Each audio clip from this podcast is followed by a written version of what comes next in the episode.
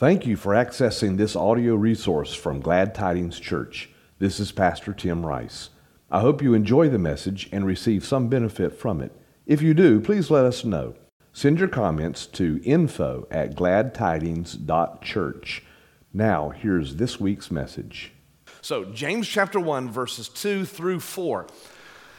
They say this Count it all joy, my brothers, when you meet trials of various kinds, for you know that the testing of your faith produces steadfastness. And let steadfastness have its full effect, that you may be perfect and complete, lacking in nothing. All right? So, right off the bat, it's um, the first statement is a difficult statement for us to accept, isn't it? Count it all joy when you meet trials of various kinds. I kind of touched a little bit on that last week. That the fact that that word count, it kind of it's. I mean, count is an accounting kind of word. That means that that we have to actually the trials that we go through. That there is a way. Now, listen, there is a way that we can put the trials, the adversities that we go through rather than putting them in our credit column, in, in, other words, something that takes away from us, that trials and adversity can be a debit. It can be a blessing in our life, that we can find joy in the trials and the adversities that we that we go through. But to understand how that works because on the face of it how many knows on the face of it that doesn't make sense? It goes against conventional wisdom doesn't it?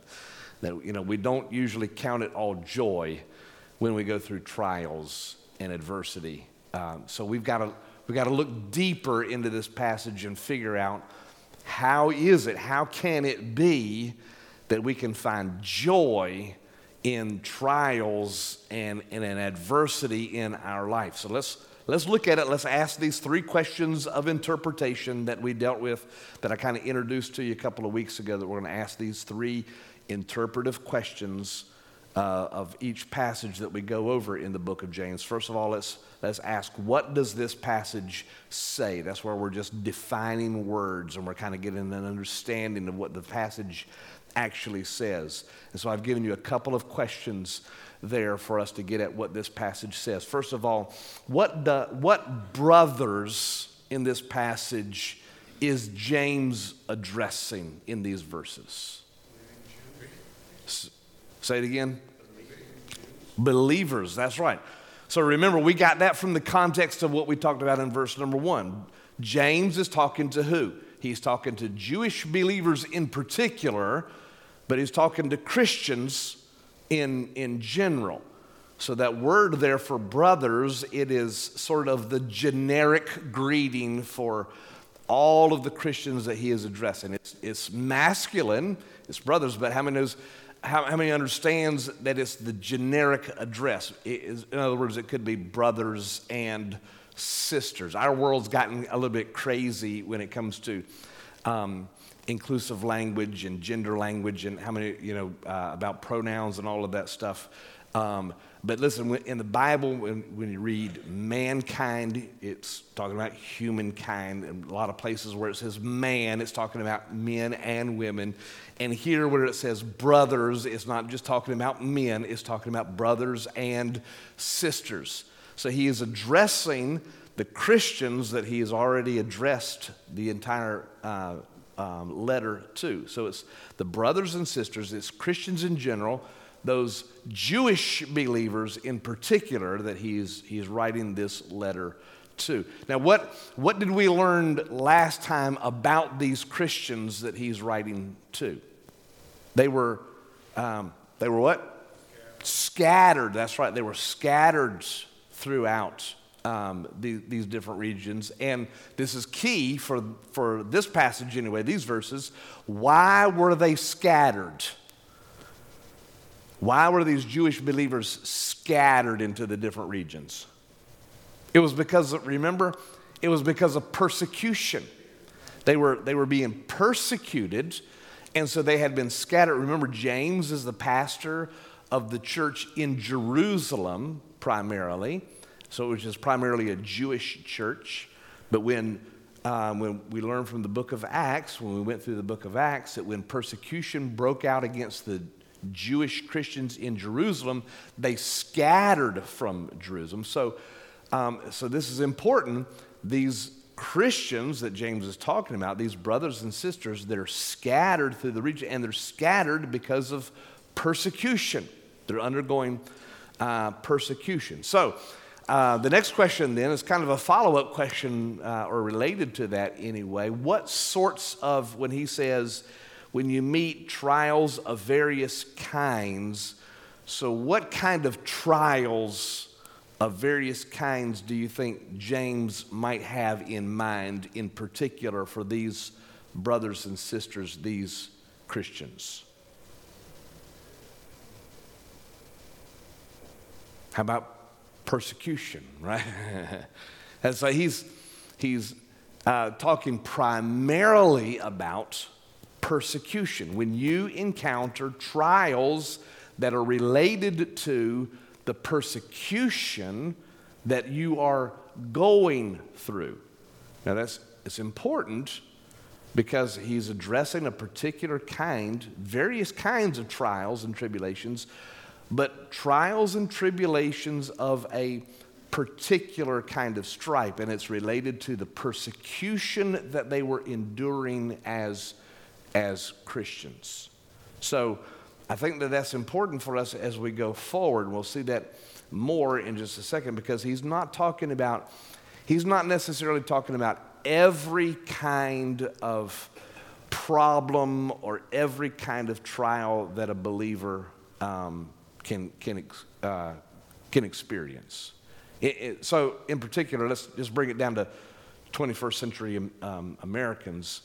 Um, if you don't find a parking place at the mall that you want, how many knows that's not a, that's not a trial uh, of your faith, right? It's important because we, we tend to link, when we say various kinds of trials and tribulations, I mean, we could put a lot of stuff in that bucket, couldn't we, you know?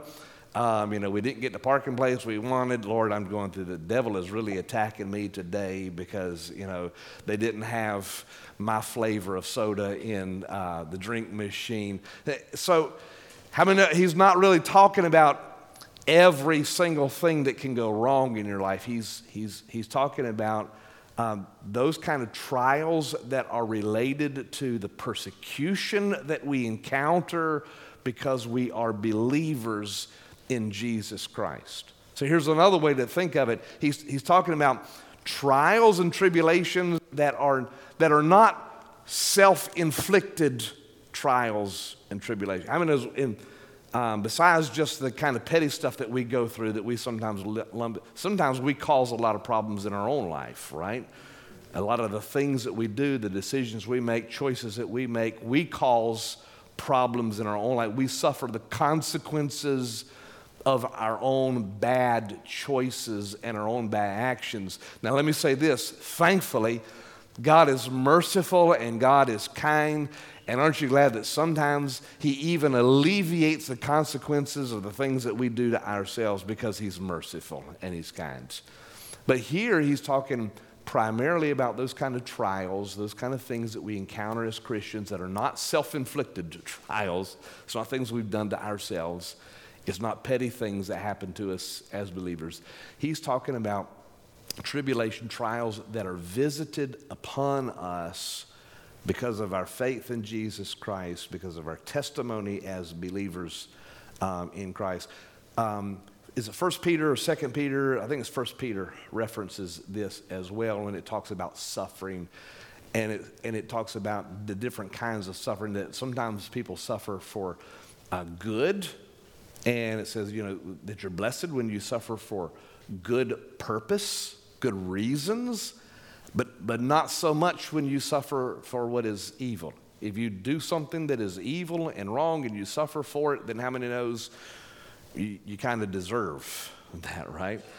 I mean, if you're, if you're breaking the speed limit and the cop stops you, policeman stops you and gives you a ticket, how many knows uh, that doesn't mean you're suffering for Jesus because you got a ticket if you broke the speed limit, right? No, you're suffering because you did something wrong. You broke the law. Well, that's, that's what's at stake here in the book of James. James is talking to these Christians, brothers and sisters, that have been scattered because of persecution. And he says, and in fact, um, it, it, bears out a little bit uh, in, the, in the text itself when he says, Count it all joy, my brothers, when you meet trials of various kinds. So, in other words, he's saying, you know, you've been scattered because of persecution. And as you are scattered and as you are going through this persecution, um, he said, when you encounter trials as a result of the persecution that has come upon you, count it all joy. So it's a specific kind of um, kind of trials that that James is referring to. He's not talking about self inflicted trials, petty things. He's talking about things that we encounter, that come across. We don't go looking for trouble. It's trials that we encounter because of the persecution that comes upon us because we are believers in Jesus Christ. All right, next question then. What does it say? What is what does the word steadfastness mean?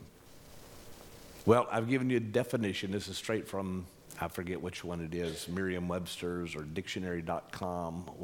Here's a definition of steadfast. Can y'all read that?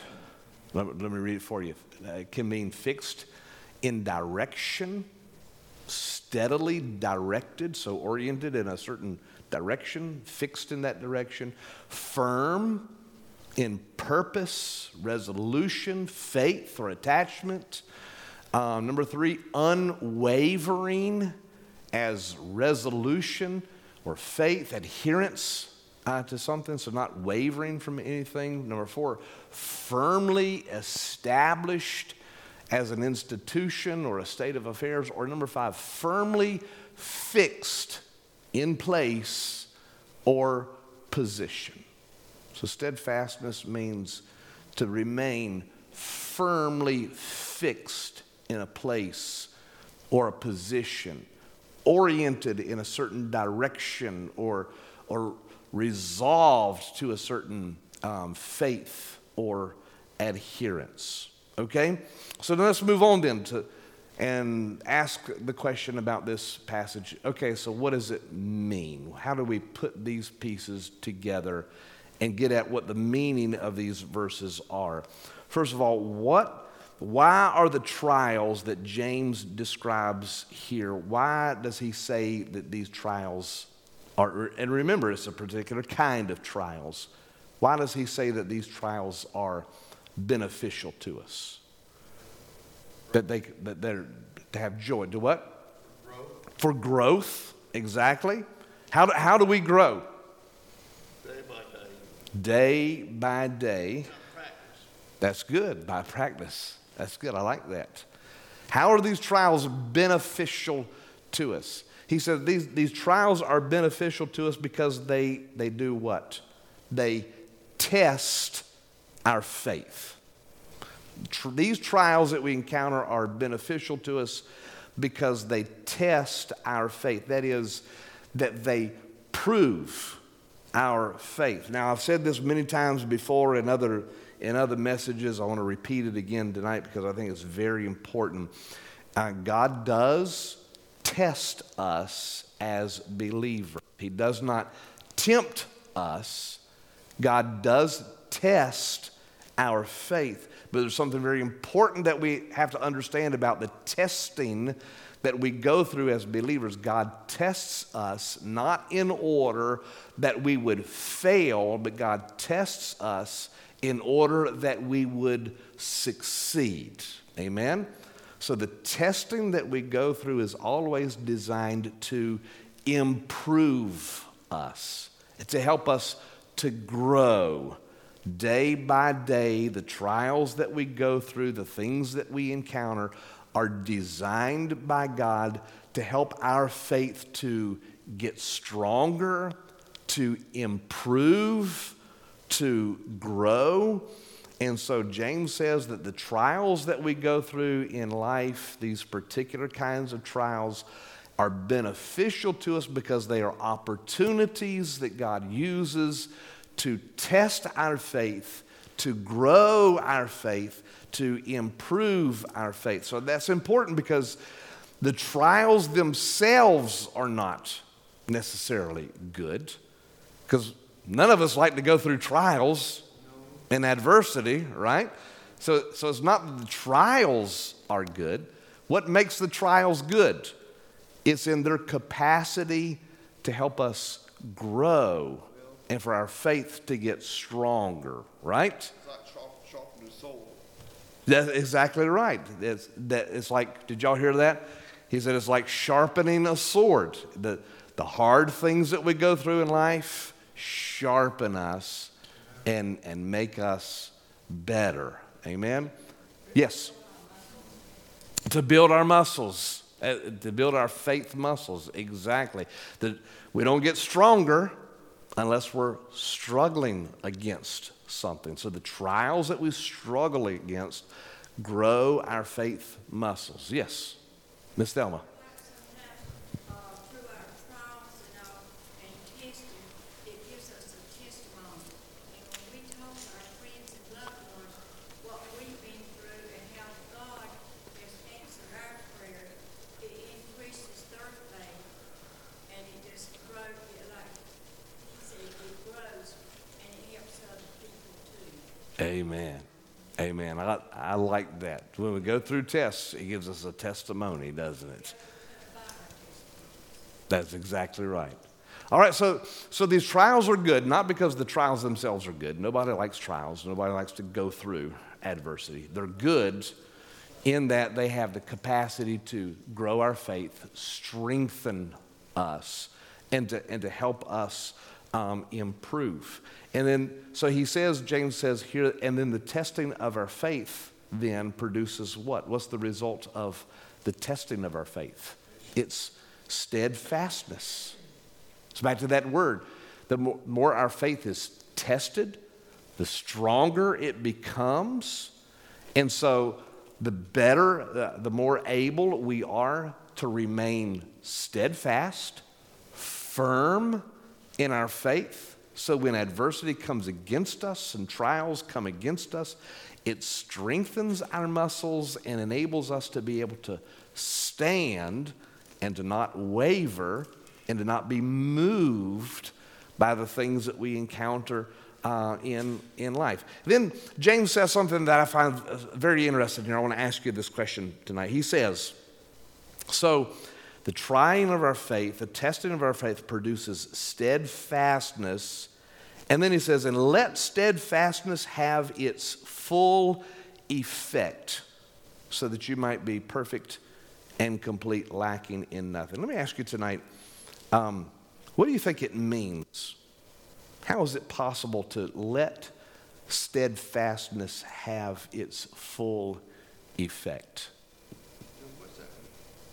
That's what I'm asking you. Yeah. Remember, because steadfast, steadfastness means what now? S- staying put, right? Fixed in a place, fixed in, uh, in a, a position, oriented in a certain direction. So I, I think this, this is a little bit of a, I shouldn't say a trick question because it's scripture, but we have to think about this. How does steadfastness have its full effect? Staying prayed up. I think that's the key word is staying, right? That's good. the, the way that steadfastness has its full effect, here's, here's the thing there's nothing you can add to steadfastness in order for it to have its full effect. What do you have to do? You just have to stay, and you have to stand. That- Galatians chapter 5, verse 1 says, you remember that verse? It says, And when you have done everything to stand, what? Stand. So, how does steadfastness have its full effect? It's, it's through endurance. Just endurance. Just when you've done everything to stand, you stand.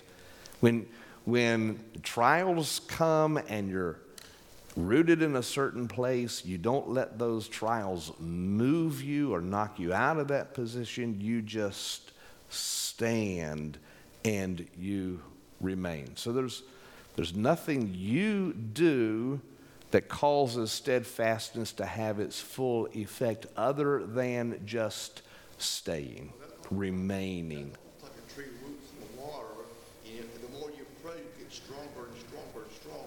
That's exactly right. And the Bible says that the righteous person is like a what? Is like a tree who sends forth its roots, right? And it just it just remains and the storms come and it just stays. It doesn't waver, it doesn't move. It's steadfast. So what does how is it possible to let steadfastness have its full effect? You just endure. You remain and and you stand. Okay? So then the next question, let's bring this start bringing this home. How do these following verses then help us to understand what it means to be steadfast, to just stand and to remain? Let's there's many more, but I've just picked out 3 of them tonight. How about this one? Colossians chapter 1 verses 21 through 22. And you who were once alienated and hostile in mind, doing evil deeds, he has now reconciled in his body of flesh by his death in order to present you holy and blameless and above reproach before him. If indeed you continue in the faith, stable and steadfast, not shifting from the hope of the gospel that you heard, which has been proclaimed in all creation under heaven, and of which I, Paul, became a minister. What is Paul say in, in that passage? He's saying, Jesus Christ has changed your life. You have believed on Jesus Christ, and now remain steadfast in that faith. Don't waver in your belief uh, in the gospel. How about 1 Corinthians chapter 16, verse 13? Be watchful, stand firm in the faith, and act like men. Be strong. Be strong. Act like men. And then finally, Philippians chapter 4, verse 1. I like this one in particular. Therefore, my brothers, whom I love, and long for my joy and my crown stand firm thus in the Lord, my beloved. What does it mean to stand fast? It means to not to not to waver in our faith or in our belief, but to be strong in the midst of adversity and trials, not to be moved by those things, but above all, what are we standing fast in? Or let me ask it this way who are we standing fast in? We're standing, that's exactly right. We're standing fast in the Lord. There's a certain philosophy called Stoicism that was actually popular during this time when James wrote this epistle. Stoicism says, well, you know, you just, when adversity comes, trials come, and difficulty come, you just face it with a with a um, set jaw and you endure it, and eventually you get get better. Listen, Stoicism is just enduring trials and standing firm in trials, but it has, it has no hope, no promise that you're going to get better or stronger. But Paul, I mean, uh, James says, no, the secret to enduring trials is not just standing fast in trials, it's standing fast in Jesus and remaining in Jesus Christ. So that whatever adversity is coming to your life, whatever trials are going through your life, understand these. This trial is an opportunity for my faith to get stronger, to develop steadfastness in my life. So I'm going to remain rooted and grounded in Jesus Christ. We put our roots down into Jesus Christ, right?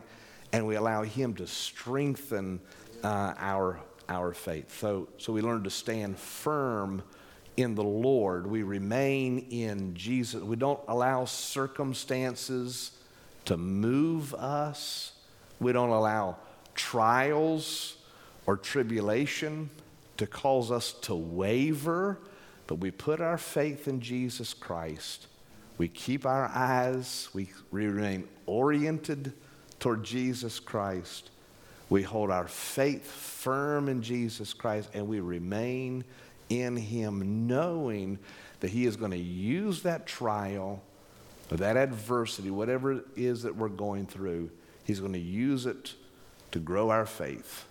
We're going to come through it stronger, better on the, on the other side. Amen? Amen. Any um, questions or comments before we, we move on to the application point? So here's the application point then in your notes. I, wanted, I want you to take a couple of minutes or a, a minute or so, and then we're going to pray.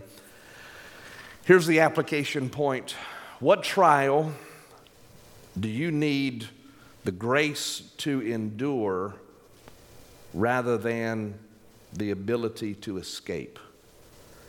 Because usually when we're going through trials, that's what we pray for, right? God, get me out of this, of this trial. And, I, and I'm, listen, I'm not saying that's an inappropriate prayer tonight. Like I said, sometimes in God's mercy, He does. He gets us out of those trials, and that's a wonderful thing. Amen. But sometimes we go through those trials, and James says there's a blessing in that trial. We can count it joy in that trial because that trial is designed to strengthen our faith, to test our faith, to improve it to make it stronger so that we can develop steadfastness in our faith so that we can become perfect and mature Christians and believers. And so there's some trials that come into our life that we're not supposed to escape, we're supposed to endure because it makes our faith stronger and better. And so there may be that maybe you're going through some trial or tribulation um, that tonight the Lord will speak to you and say, you know, um, rather than trying to escape that trial, start praying for the grace that you need to endure that trial. Begin to ask, ask Him, God, what is it in this trial that you're wanting to teach me? You're wanting to show me. You're wanting to develop in me. Help me to learn that lesson. Help my faith to grow so that I can become stronger and accomplish what you want to do uh, in me through this trial. So, if you would, would you just take a couple of seconds and we're going to pray. We're going to ask God to uh, reveal anything to us tonight that He wants to speak to us. And I want you to write it down there, and then we're going to pray over that. Heavenly Father, we thank you that, Lord, you're a loving Heavenly Father, and that God, your interest is to grow us, to develop us into mature believers, to make us into the image of your own Son, Jesus Christ. And we recognize tonight that, Lord, sometimes the way that you do that is by allowing trials to come into our life, trials that will test our faith, that will improve our faith. Sometimes, Lord, we're too quick to try to escape the trials that come when we should be praying for the grace that we need to endure those trials. Your word tells us that we should be strong in the midst of adversity and we should be watchful in the midst of trials so that, God, we can be aware of what it is that you want to do in our lives, what you're trying to say to us, what you're trying to accomplish through us, God. And so, Father, make us aware of what it is that you may be trying to do in our life through some of the things that we're facing this week, that people in this room are going through, Lord. And Father, we ask it in the name of Jesus Christ. I'm going to ask Mike to come back to the piano. Mike, if you'd come back to the piano. Pastor Belinda, in just a second, we're going to sing that chorus one more time. Lord, you are more precious than silver because that's one of the things that God does in the midst of a trial is he makes Jesus Christ more precious to us so that we can remain rooted and grounded in him. But I want you where where you're at right now to just make a place of prayer. You don't have to come to the altar right now, but I want you to bow your head and I want you to spend just a couple of minutes praying through that point. What is it that God's saying to you tonight? What is it that He's showing you through this passage of Scripture this evening? Is there something that you've been trying to avoid, something that you've been rebelling against, and that God's trying to teach you and develop you, do something in your life? And just yield yourself to Him tonight and say, Lord, I want you to have your way in my, in my life. Help me, develop me, grow me, Lord, so that I can be perfect and mature believer in Jesus Christ. Thank you for listening today. If you have any questions or would like more information about following Jesus Christ, please contact us at gladtidings.church. If you live near Dunn, North Carolina, please consider visiting our church on Sunday mornings at 10:30. You can also download our church app in the iTunes or Google Play App Store and receive updates and notifications. You may use the app to make a financial gift to help support our ministry. God bless you.